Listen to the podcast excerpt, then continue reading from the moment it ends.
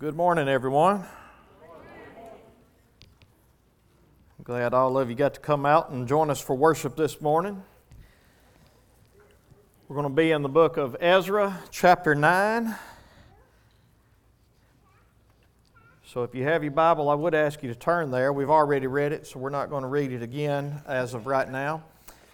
but it always is very helpful, especially for myself, and I think it would be for everyone to uh, be able to follow along in your own words. So, whether you have it in the print or you have it and you charged it last night, uh, however you have your Bible, I would ask you to be in Ezra chapter 9 and follow along as we, uh, as we teach in this. I'd like to pray one more time before we get started. If you don't mind, let's pray. Father, I just come to you right now and I ask you, Lord, that you would. Um, Lord, just enlighten us. Father, I pray, God, that you would give us eyes to be able to see what it is that you mean for us to glean from these scriptures this morning. Father, I pray, God, that you would give us hearts that would receive it.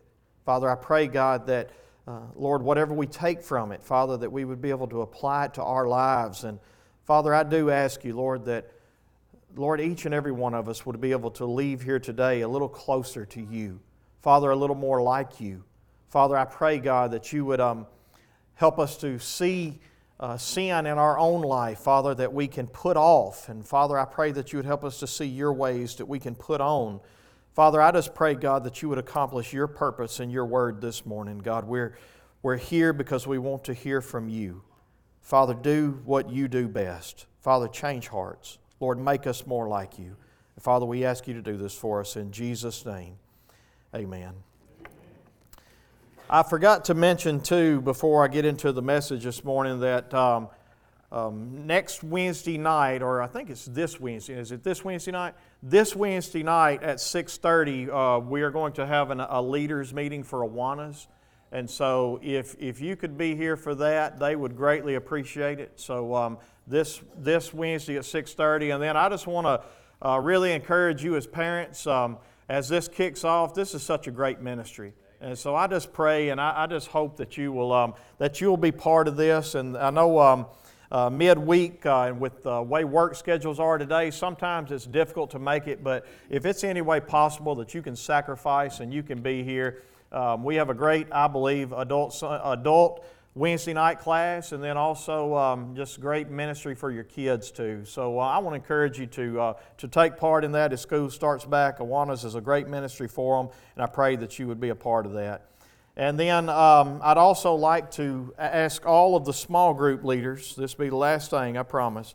I'd like to ask all of the small group leaders if you're a host for a small group or you are a leader for a small group, either one. I would like for you to put on your calendar for August the 13th. That's a Sunday at um, 2.15 p.m. Let's call it that. Give everybody time to go get some lunch and come back.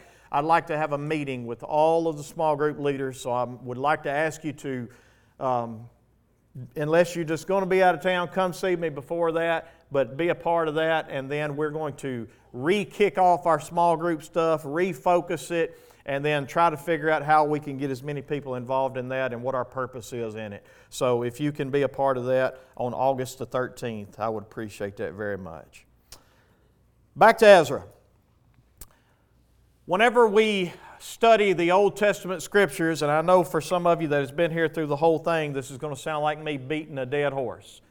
But it's very important that you see this. God gave us the stories of the Old Testament that He gave us because they are always painting a picture for what God is doing in the life of sinners and how He is redeeming them and calling Him to Himself and how He is bringing them into a place to where He will dwell with them and be King over us forever and ever. And so, whenever we look at all of the Old Testament stories, the point is that there is always a group of people that is being called out of bondage and sin and slavery. And then this, this uh, group is called onto a journey to come to a place to where they will dwell with God and they will learn His ways. And, and then every story that we read, we also see that somewhere along the way, sin begins to creep back in. Whether you're looking at the, um, the um, the Israelites that were saved from the slavery of Egypt, making their journey through the Red Sea, through the wilderness, and then in the middle of the wilderness, the first thing that happens when God is fixing to teach them His ways is that He looks down the mountain and what does He see them doing? They're building a golden calf. They're sinning. They're, and so, and little by little, you see throughout this that sin begins to creep into the camp. And if it is not dealt with, it grows. And, and sin is not something that if it just goes completely untouched, that it's just going to eventually go away. That's not what happens. It always grows and it always becomes worse, and sin always leads to destruction. Every time. And so it has to be dealt with when sin is in the camp. Or when we're studying this story of Ezra, what you're going to see today is the same thing. God calls a group of people out of the bondage and slavery of Babylon this time, and then He leads them on a dangerous journey to the place to where they will dwell with Him and learn His ways. And now we get to the part in chapter 9 today that when they get there, just a short time after they get there, they get there and they start sacrificing to God, they start worshiping God, and then all of a sudden, some people come to Ezra and they give Ezra a report that there is sin in the camp. And this is the same thing that we see today in our story. So, as we read this and as we see what it is that God wants us to get from this text, I want you to think about the fact that you're writing your story today. Or let me say this God is writing your story today. And ultimately, He is calling you out of your sin and slavery. And then He is taking you on a journey through your wilderness and through your Red Seas and the obstacles that you have to face as you are going to the place to where you will dwell with Him. And along the way, sin begins to creep back into your life. Can I get an amen? amen? And it has to be dealt with. And so, what we're going to see today, and I believe this is the main point of this text when we study Ezra chapter 9 and 10, the main point is we need to learn how to respond to sin in the church and how to learn from sin in the church. And you're going to see both of that in here. You're going to see how the leaders responded to sin in the church, and you're going to see how the people in the church responded to their sin, as far as the ones that were true believers and genuinely were being called out of sin to follow the Lord Jesus Christ. And then we're going to see what we can learn from sins in the church. And we're going to pick all of those things out as we go through this thing. I want you to pay attention to the fact that whenever Ezra gets this news, what you're going to see is that he doesn't take this news of sin as um, with a grain of salt. He takes this as so serious that Ezra rips his clothes. He pulls some of his hair out of his head. He pulls some of his hair out of his beard. And he sits down appalled and crying at the altar of God from the morning sacrifice all the way to the evening sacrifice. For basically, basically what I'm telling you is this Ezra sees this sin in the camp as so serious that it breaks him. And he mourns all day long because of the sin in the nation of Israel. And so I want you to be able to, to see that we need to understand that Sin is not something, no matter how small it is, that we should look at it in our lives and say, well, you know, it's not really that big a deal. God knows I'm a sinner, and God knows that He's, He's bringing me out of sin and into this. No, we need to be able to look at sin in our lives and in the lives of our brothers and sisters and understand that it is a heartbreaking thing when we understand what it's going to lead to if it's not dealt with.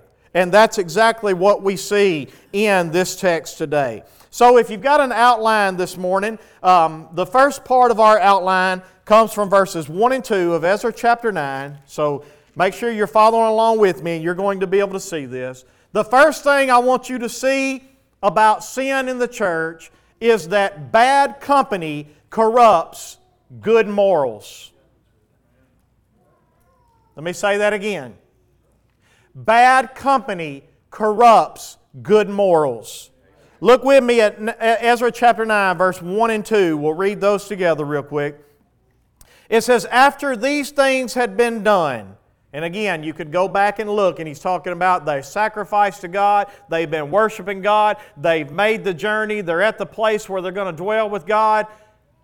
And now, after these things have been done, the officials approached me and said, The people of Israel and the priests and the Levites have not separated themselves from the peoples of the lands with their what? Abominations. So if they haven't separated themselves from people who are caught up in abominations, what do you think is going on in their lives?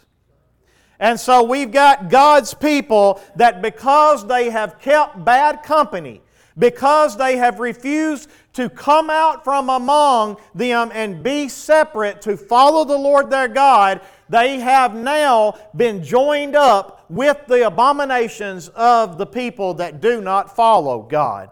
He says, he names a few of them from the Canaanites, the Hittites, the Perizzites, the Jebusites, the Ammonites, the Moabites, the Egyptians, and the Amorites. Now, it's going to be important for you to, remember this because only about half of this list is still alive at this present time.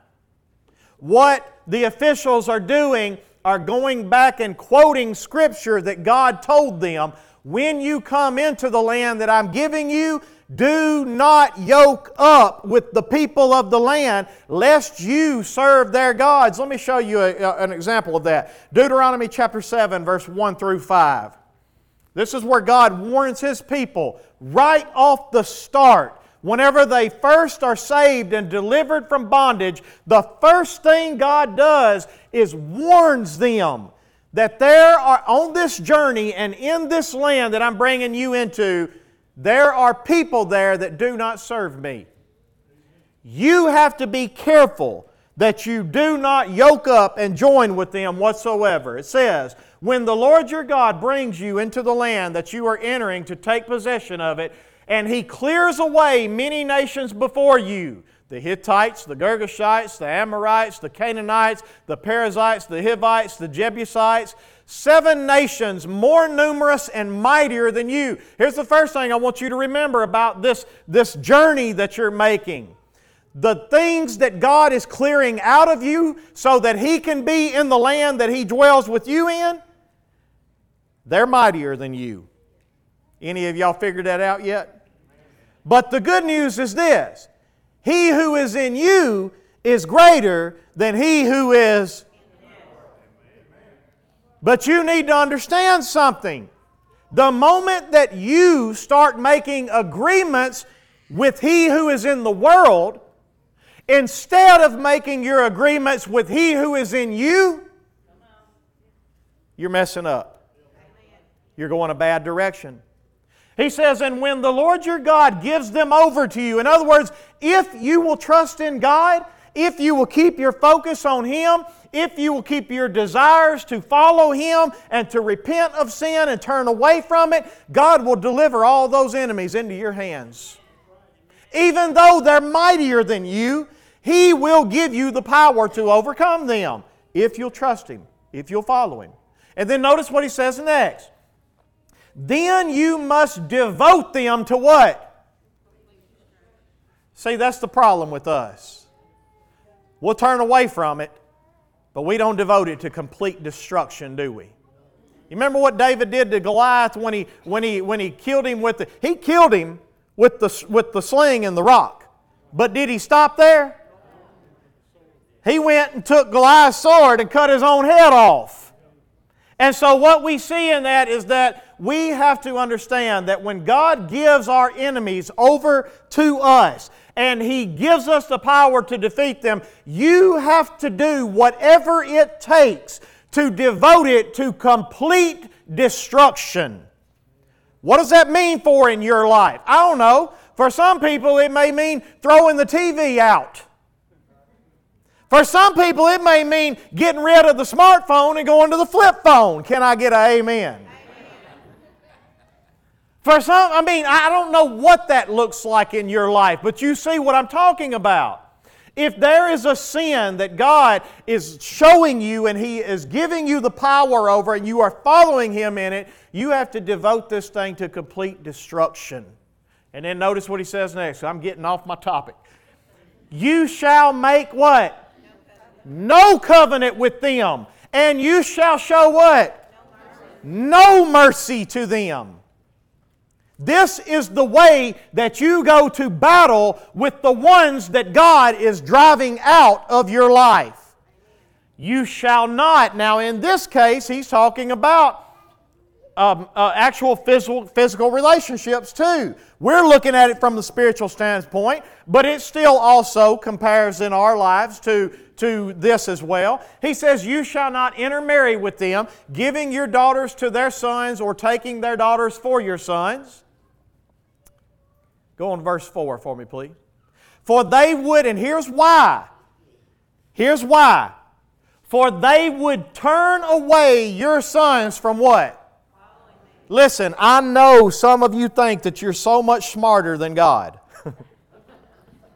I know some of you think that you're so much stronger than what God says you actually are.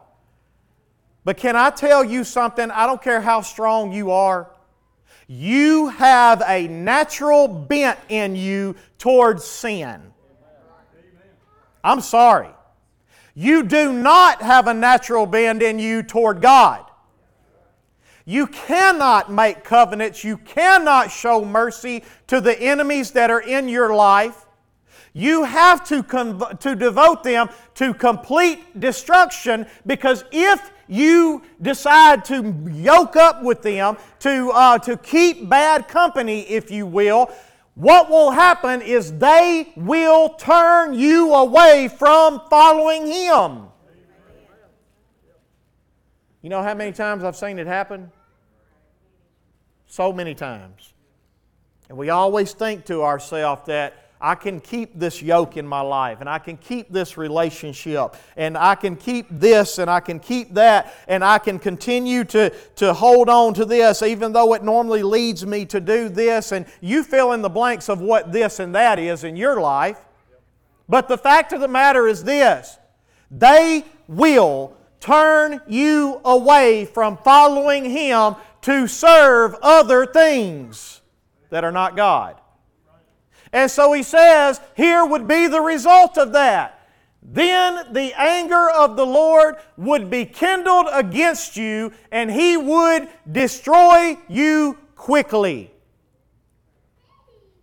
What you're going to be able to prove is that if you do not repent and turn away from these things, but you continue to pursue ungodliness and lawlessness, you're going to prove that you don't believe the promises of God. You're going to prove that your faith in Him and your call of coming out of darkness into the light is not genuine. And so he says, But thus shall you deal with them. You shall break down their altars and you shall dash in pieces their pillars and chop down their Asherim. And their Asherim basically were poles. I guess you could, we don't really know exactly what they looked like, but they were basically poles that were carved into images, I guess sort of like totem poles maybe. But they represented the gods that they served. And he said, You have to go in and you have to chop those things down when I bring you into this place, and you have to burn down these images with fire. This is what God told them before they ever went into the land. And here's what he wants you to understand. Look at 1 Corinthians chapter 15 verse 33. Do not be deceived. Bad company does what? It does not say good company makes bad morals better, does it? It says bad company will ruin good morals. That's what it says. And I know you want to look at me today and say, oh, but brother, you don't understand. I know what I can do, and I know what I'm capable of, and I know and I know. Hey, you can tell me that all you want to. Tell it to Him. Tell it to Him. Bad company ruins good morals. God knew it. God warned them of it. God told them, you can't have any covenants. You can't have any mercy toward this. Now, I'm not saying that we are to pull ourselves out of the world. That's not what he's saying either. No, what he's saying is this you are to be in the world, but not of the world. For those of you that need a mental picture to understand that, think about it this way. You want your boat to be in the water, but not of the water. If your boat is of the water,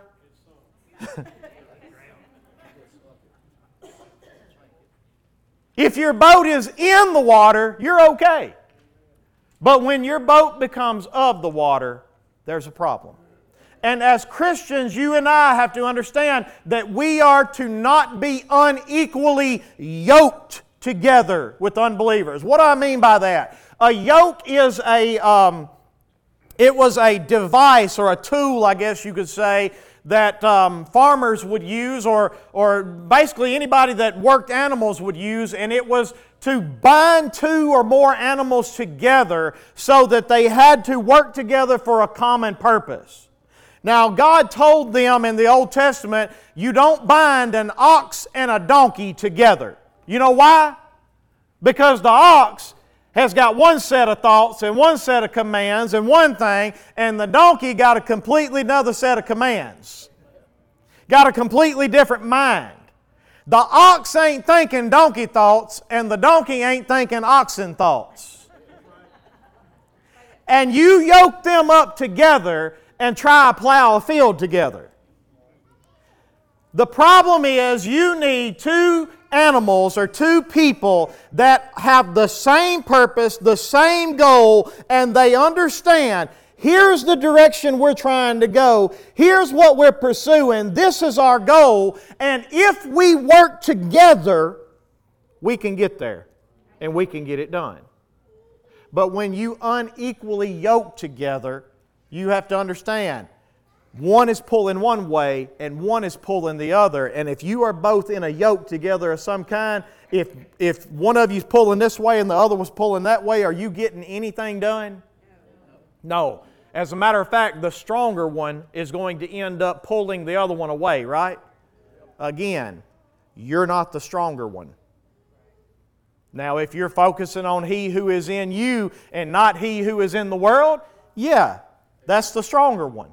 But the fact of the matter is this when we start developing close personal relationships, close personal friendships, when we start looking at things like marriage, and we're not, one of the main things I focus on in premarital counseling is I want to know your Christian background.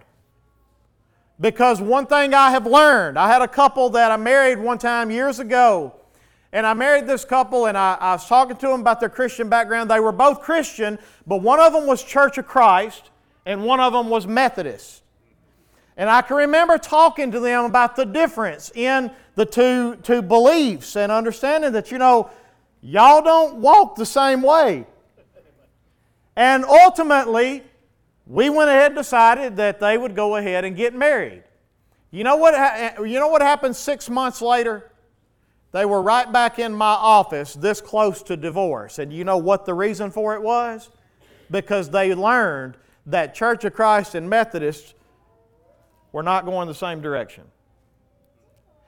I'm trying to tell you that when it comes to being yoked together, if God and His call in your life of coming out of sin and pursuing Him by faith, if that is genuine in your life, it's going to matter. If it ain't genuine in your life, it ain't going to matter.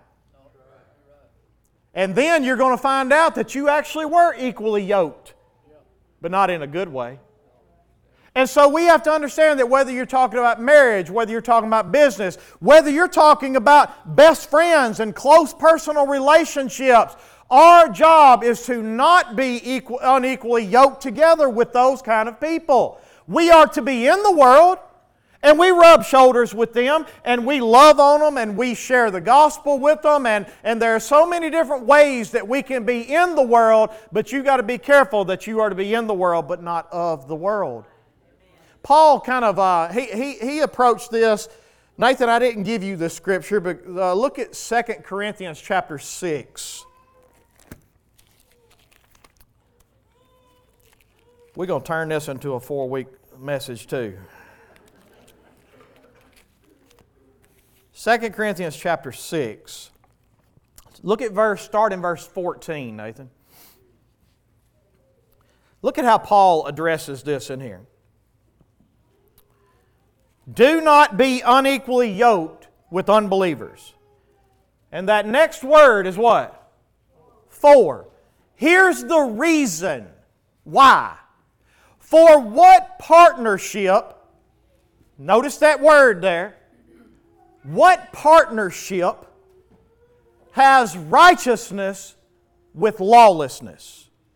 In other words, if you are a child of God, He has called you out of darkness, He has redeemed you by the blood of the Lamb, and you are following Him by faith, and now He has made you righteous in and of yourself, and He has led you into living for righteousness, learning His ways, pursuing Him. That's why you're here this morning.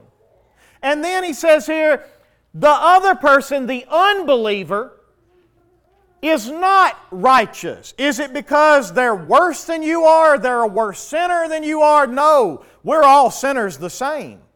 But what it is is this their mind is not set on coming out of sin and darkness and pursuing Christ. And because of that, they are a lawless people. Do you understand that? Not because they're worse than you, not because they're some terrible sinner. No, because they have not been called out of darkness of sin. Now, am I saying that, that unbelievers don't have a conscience? Yes, we all have a conscience. And there are unbelievers that are taught and trained morals that are better than some Christians live. All right? But the fact of the matter is, they have not had the call of God to understand they are a sinner against Him. They have not humbled themselves to say, God, I need you to forgive me and cleanse me of all of my unrighteousness and lead me in your ways. That is the difference between a believer and an unbeliever. Now, with that being the case, what partnership does righteousness have with lawlessness? None. Or what fellowship, think about all the nouns that he uses here and all the different, um, or, or, all the verbs he uses here, and then all the different nouns that he uses. So he says, What fellowship or what common goal, what brings you together, has light with darkness? Light, what is the purpose of light? It, it eliminates darkness, right? And so they are so completely opposite. Darkness has a job to make everything dark. Light has a job to make everything light. They are so completely opposite that there can be no fellowship there. There can be no partnership there. Go on to the next part. Or what accord, or some versions you have say what harmony. Anybody know what harmony is? Harmony is when when, when we can sing different notes of the, of the scale and yet they sound good together. They just work together. What harmony has Christ with Satan? There is no harmony. And so he says, What portion does a believer share with an unbeliever? And then verse 16, what agreement has the temple of God with the temple of idols? For we are the temple of the living God, as God said. And then here's the promise that God made. Y'all pay attention to these promises, because here's why we keep pursuing righteousness. Here's why we keep coming out of darkness into the light. Here's why we're at war with our sin, because God made this promise I will make my dwelling among them, and I will walk among them. I'm going to dwell with you. God Almighty, the creator of all things. Have you ever thought for one second what it's really going to be like to dwell with God? I want you to think about the things that you enjoy most in this cursed creation.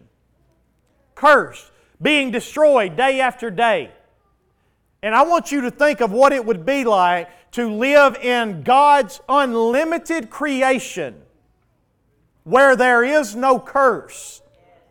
And you dwell with Him and you walk with who He is. Because as much as you enjoy the ocean and the mountains, and as much as you enjoy children and grandchildren, and as much as you enjoy motorcycles and horses and four wheelers, and, and as much as you enjoy all the things of this world, whatever it is that you enjoy, all of them are a cursed image of God's beauty and power and glory. Can you imagine what it will be like if you love to stand on the beach and look out at the ocean? Or you love to stand at the base of a mountain and view its majesty, and yet that's cursed. Can you even imagine what it will be like to walk with the God that all of those things image forth who He is? And He says here, I will make my dwelling among them, and I will walk among them. I will be their God, and they shall be my people.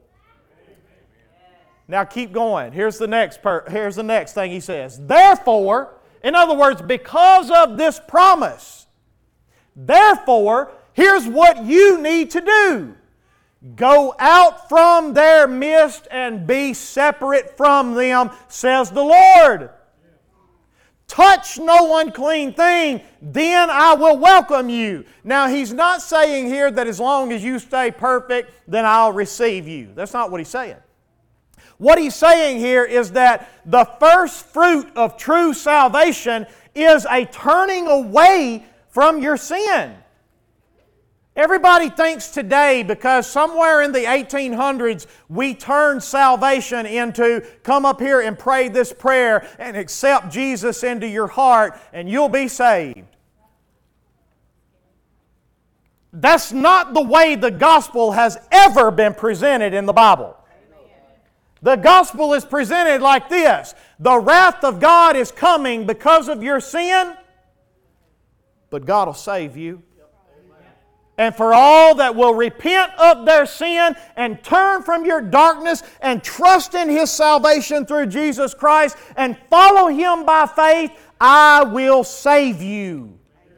And so here God's making the same promise for the ones that actually see themselves as a sinner under the wrath of God.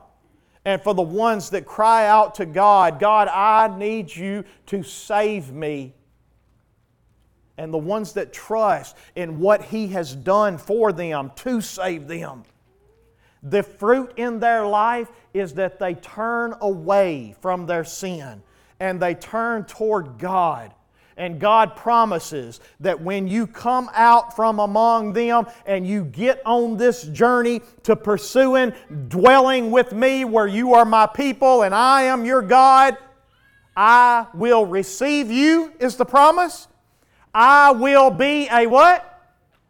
A father to you, and you shall be sons and daughters to me, says the Lord God Almighty. Those are the promises that He makes if you have faith to come out from among them and be separate. And then notice what he says next in verse 19. Keep going with me, Nathan. See you up there? I may have to find it. Hold on. I caught him off guard. Go to 7 1. I'm sorry. 7 1. hey, brother. You ain't got to call me out like that.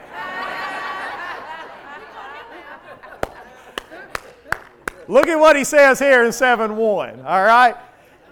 It could have been 19. Uh, I don't know why they made it 7. It should have been the same chapter, but go ahead. Look what he said.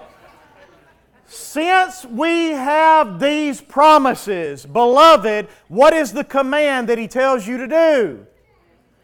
Let us cleanse ourselves from every defilement of body and spirit, bringing holiness to completion in the fear of God.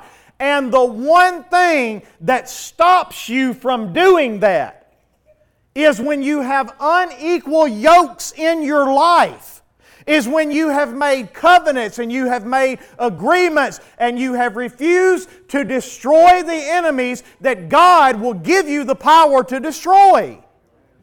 It's when you choose to love the things of the world more than the promises that God has given you.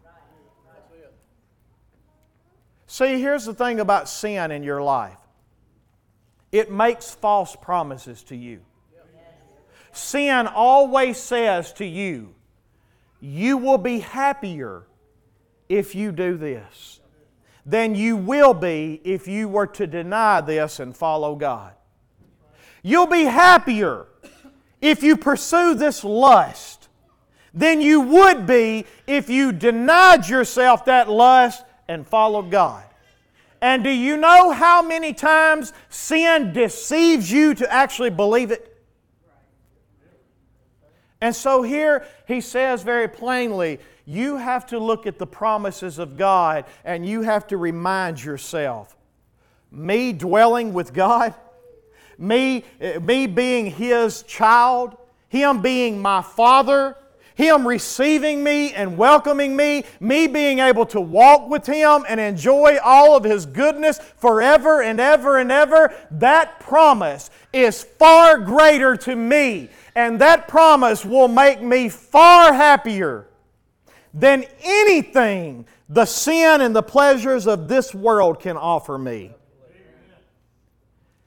That is the key to cleansing yourself of every defilement to not making agreements and covenants with the things and not showing mercy to the enemies that are in your life that God is moving out of this land so that He can come and dwell. Are y'all following me this morning?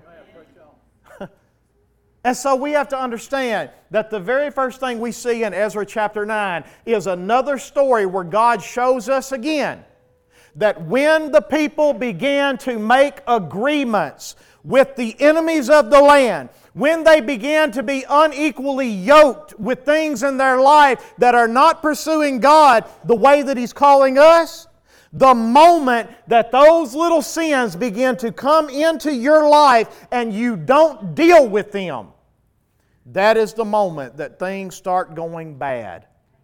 And Ezra, he so knows the history of God that he goes back when these officials quote the scripture to him, because that's what they're doing. They're say, they come to him and they say, Ezra, we got bad news.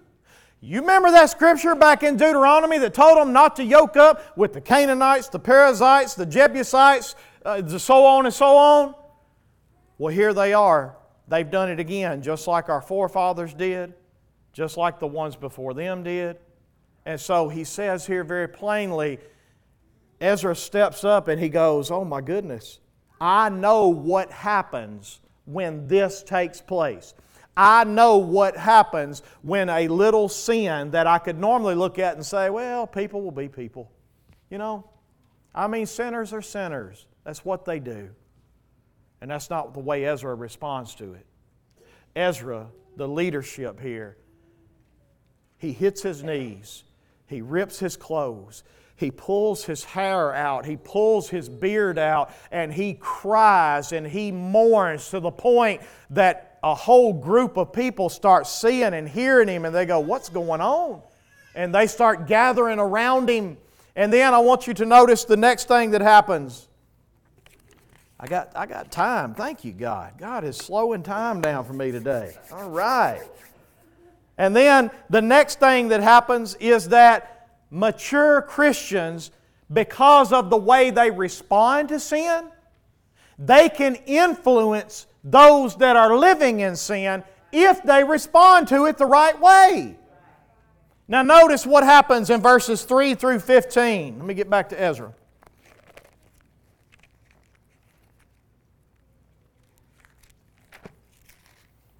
Look with me at verse 3 of Ezra 9. As soon as I heard this, I tore my garment and my cloak and pulled hair from my head and my beard, and I sat appalled.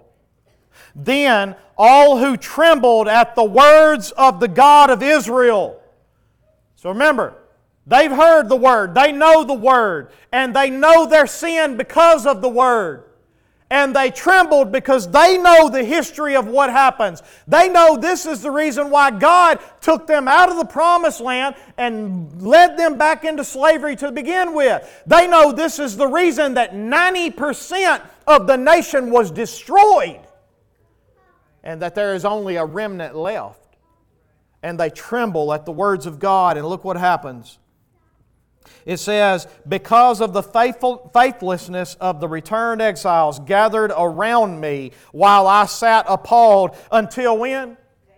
The evening service. So picture this. You've got Ezra, and he is so broken, and he knows what happens. He knows the discipline of God on God's people in sin, he knows the wrath of God on sinners.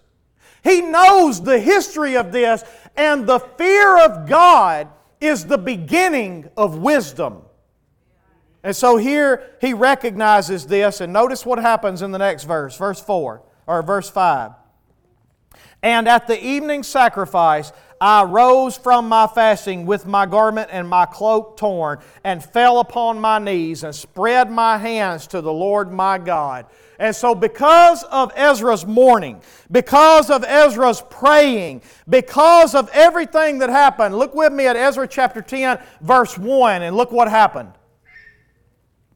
While Ezra prayed and made confession, weeping and casting himself down before the house of God, a very great assembly of men, women, and children gathered to him out of Israel, for the people did what? Wept bitterly. One of the things that you see in here is that when godly people mourn over the sin in their lives and over the sin in the godly people's lives, when they mourn over this, whenever they, they pray for them, whenever they pour their heart out to God, and, they, and, and people see the disapproval of sin in my life, Whenever they see that, one of the things that happens is it breaks the heart of people who tremble at the Word of God. Listen, here's something that will happen in my life. If I'm not careful, I will find a way to, to make myself okay with sin in my life. I'll find a way to justify it. I'll find a way to deceive myself into thinking that this is okay. Somebody ought to say amen. And so, one of the things that is healthy is whenever there is somebody in my life, somebody in my fellowship that can see that in my life, that can go, Brother, what are you doing? Man, you can't keep on like this. Do you know the discipline of God? Do you know that those whom He loves, He chastises? Do you not know that there is danger in living the way that you are? Do you not know that if you continue in this sin and you refuse to repent of it, that you're eventually going to prove that you believe the promises of sin more than the promises of God? And do you know what will happen to you if that's the case? The wrath of God will fall on you because of faithlessness. And so we need a church group of people that is not approving of each other's sins. You know, when one of you are living in sin, I know that you want everybody to just gather around you and pat you on your back and rub your head or whatever you want them to do. You want them to love on you and you want them to tell you, and I'm not telling you we are to go around beating on each other either, all right?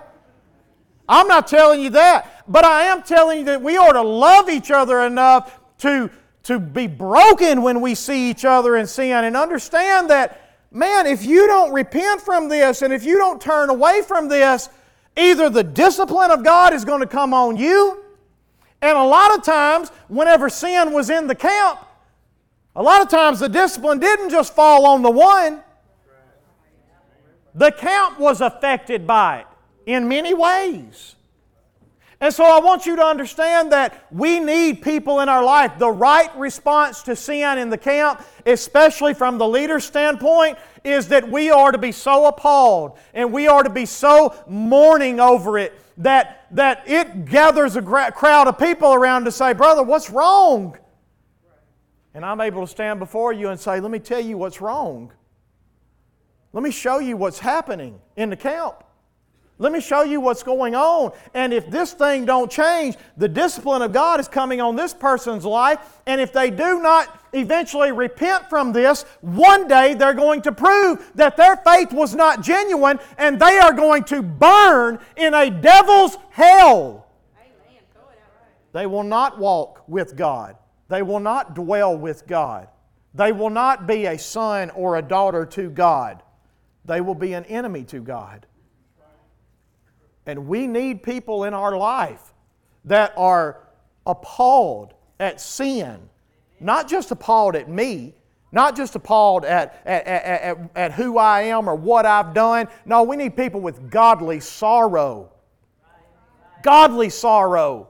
Sorrow that understands God is calling us out of this and He loved us so much that He did this for us. And now here we are going right back in to the very thing He saved us from.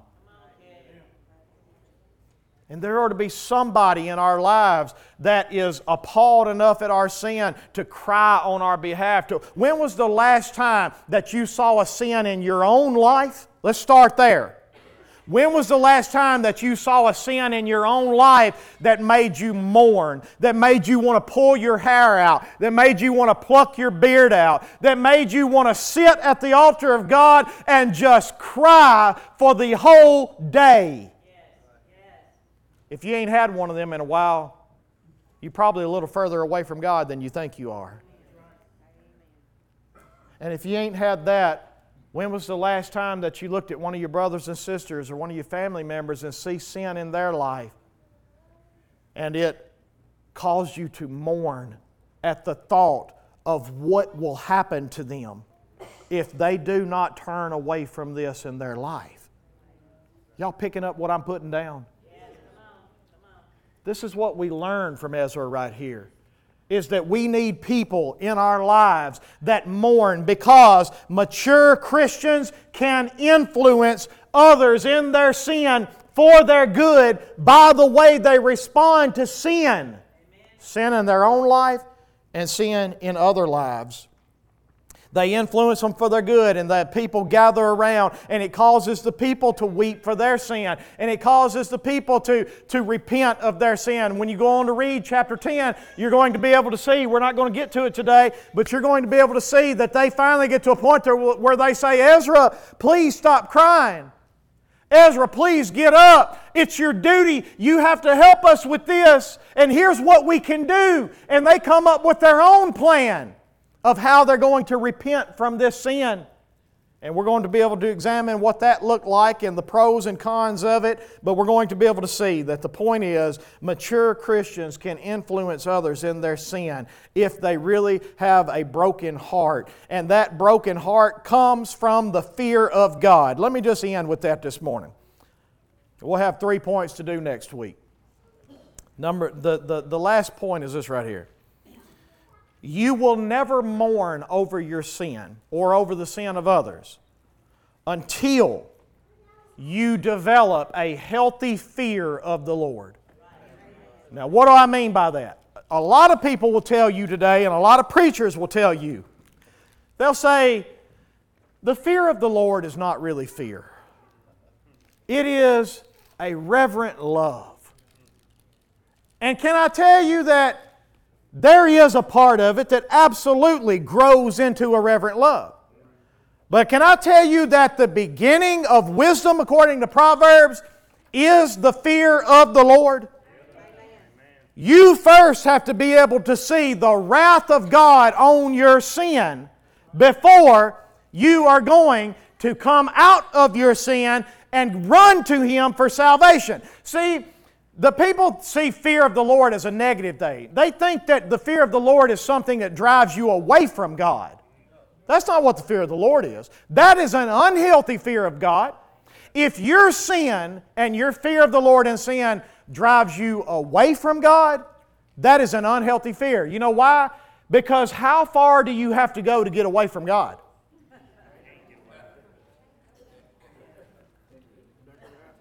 That's the dumbest thing you can do. I remember when I was a kid, if my daddy was going to discipline me, I never once ran from him. Now, some of y'all may have. I didn't run from my daddy. I went ahead and took whatever punishment it was going to be, no matter how bad it was going to be, because one thing I knew I can't get away from daddy. Daddy going to find me. And when daddy gets me, it's going to be far worse than it would have been had I just took the discipline to begin with. A healthy fear of God is a fear that understands that God, He don't want to beat me. God don't want to punish me. God is trying to teach me. God is trying to show me that if you continue in this direction, this is where it leads. And so I'm doing everything that I know to do to turn you around so that it drives you back to me. A healthy fear of God is a fear that understands God destroys sin. And if I have sin in my life, my only hope is that I get back to Him. My only hope is that I get back to Him for safety. I love the old song, Rock of Ages, cleft for me. You know, that means He is the rock. And picture yourself, you're climbing this rock and you're, you're halfway up the mountain, and all of a sudden you see this huge cloud coming, and this storm is fixing to roll through, and you're right in the open of it. But then you finally get to a place to where in that rock there's an opening. And that rock opens up for you to be able to get inside of that rock so that when that storm comes through, it never touches you. And what we see is that God is our rock of safety, and He is the storm. And we need to be saved from Him. And so we say, Rock of Ages, cleft for me. Open up and let me hide myself in Thee. And so, what we see in that is that a healthy fear of God is not a God that runs you away from God because where are you going to go? There's nothing else out there but the storm. But a healthy fear of God is still fear. And it is fear that drives you to safety. And the only safety that there is is that you are in Him. You will never mourn over your sin until you first see the storm that's coming, until you first see that God has a rock that will cleft open for you to get in for safety. And whenever you see those things, the fear of the Lord is the thing that drives you to mourn for your sin so that you can run to the rock and get in it to be safe from the coming storm. We need people in our lives that see the storm. You need to understand something. If you have sin in your life and there is no discipline, that's not a good thing. That's not a good thing. If you see sin in your life and God is not doing something to you to try to turn you around and point you in the right direction, the Bible actually says you're not actually children, you're illegitimate. Hebrews chapter 12. Go read it for yourself. Those whom the Lord loves, He chastises. And those whom are not His, they're just out there for the world to do whatever they want with it. But you need to understand something. The fear of the Lord is the beginning of wisdom. Now, that fear does evolve into a genuine love and desire and respect. But make, make no mistake about it, it needs to always be both. A fear that is legitimately fearful of the coming storm and a fear that legitimately understands He is my safety, and He is my Father, and He loves me, and He will protect me. And it drives me to Him. And when you see those two things, you will understand how to mourn for your sin and how to respond to it, and how to mourn for people's sin around you and how to respond to it. Parents, I got so much, so much I'd like to say to you this morning. Don't think for one second, those of you that are raising teenagers, that if something happens to your, one of your teenagers, that God's just going to say, ah, they were just kids. I want you to understand God takes sin serious. And we are to be people that when we see, we've, we've, we've come, become a people that normalize sin, right? I mean, our culture today has become so okay with so many things that are so ungodly, and we look at it today and we think, well, you know, it's just normal. It's not a big deal. Can I tell you something? I don't care how normal it is to the culture, God is the same yesterday, today, and He has not changed. And you need to understand something. If our children do not turn away from the sin in their life, they are going to prove that they believe the promise of sin more than the promise of God and they are not going to walk with God and they are not going to dwell with God. And my friends, that ought to scare the H E double L out of you. God forgive me if I was wrong for saying that. And that ought to lead you to be a people that mourn for your children's sin, that plead with them for where they are in their life, that does not just sit back as Ezra could have when these officials came and told him about the sin. He could have sit back and went, ah, yeah, I know, but you know what? People are sinners. It's just what they do. No, we have a call to come out from among them and be ye separate we have a call to cleanse ourselves from every defilement and to always be in this war with our sin because God has called us out of those things into His marvelous light of Jesus Christ. And anybody that is not at war with their sin is either so far backslidden that if something don't change, discipline is coming, or they don't know Jesus at all. And that ought to scare you. I'm going to close this morning with an invitation just to ask you this question. When was the last time you saw the sin in your life as so serious that you mourned in such a way that you didn't even know how to get the emotion out? When was the last time that you so saw the storm and the danger of sin and the safety that God promises, that it led you to humble yourself before Him, to confess it, and to get up and go running back to your Father. When was the last time you looked at the sin of your, your, your family, your friends, your children, the, the, the church people around you, and you mourned in such a way and you pleaded with them in such a way that if you don't turn away and repent from this, this is not going to be good one way or the other? When was the last time that you saw the seriousness of sin in the camp?